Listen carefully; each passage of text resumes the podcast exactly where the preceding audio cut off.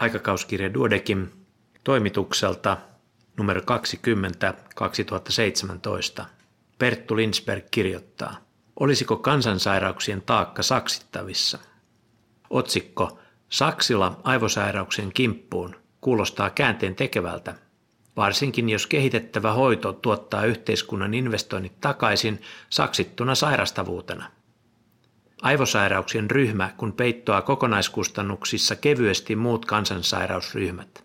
Esimerkiksi kelpaavat lapsena saadut epilepsiat, joihin kietoutuneet mielenterveyden ja tarkkaavuuden ongelmat aiheuttavat lukemattoman monissa perheissä monentyyppistä pitkäkestoista taakkaa. Pohtiessaan, tutkitaanko oikeita asioita, kolumnisti Kari Raivio toteaa, että vain 10 prosenttia tutkimusrahoituksesta suunnataan terveysongelmiin, joista 90 prosenttia maapallon väestä kärsii. Hän nostaa esiin myös kohtuuttoman viiveen genomitiedon muuntamisessa todellisten kansansairauksien reaalisiksi hoitomahdollisuuksiksi.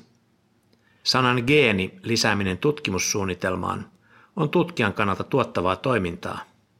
Syntyyhän mielikuva siitä, että oltaisiin pääsemässä korjaamaan perimältään virheellistä luonnon kieltä eheytyneeseen muotoon. Toisaalta, jos tutkittaisiin kansansairauksien torjuntaa elintapoja muuttamalla, voitaisiin aikaan saada kansakunnille nopeampia tuottoja. Harvoihin tutkimushakemuksiin sisältyy nykyisinkään realistinen panoksen ja tuoton suhteen laskelma. Tutkitun tiedon hyödyntämisenkin voi lopulta estää parlamentti, joka suhteuttaa esimerkiksi aivoterveydessä saavutettavat rahanarvoiset edut kilpaileviin intresseihin.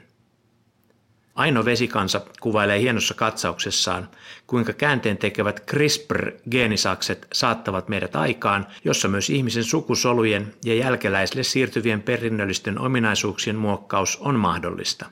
Tämä johtaa myös eettisiin dilemmoihin ituradan terapioiden käyttöönotossa. Mikä olisikaan näppärämpää kuin eliminoida tauti ennen sen syntymistä. Mutta minkä tyyppiset hohtimet tarvitsee tutkimusrahoittaja yrittäessään kiskoa monen kirjavasta hakemusviidakosta esiin ne, jotka todennäköisimmin siivittävät meidät vaikutukseltaan mittavimpien käytännön lääketieteen harppausten äärelle?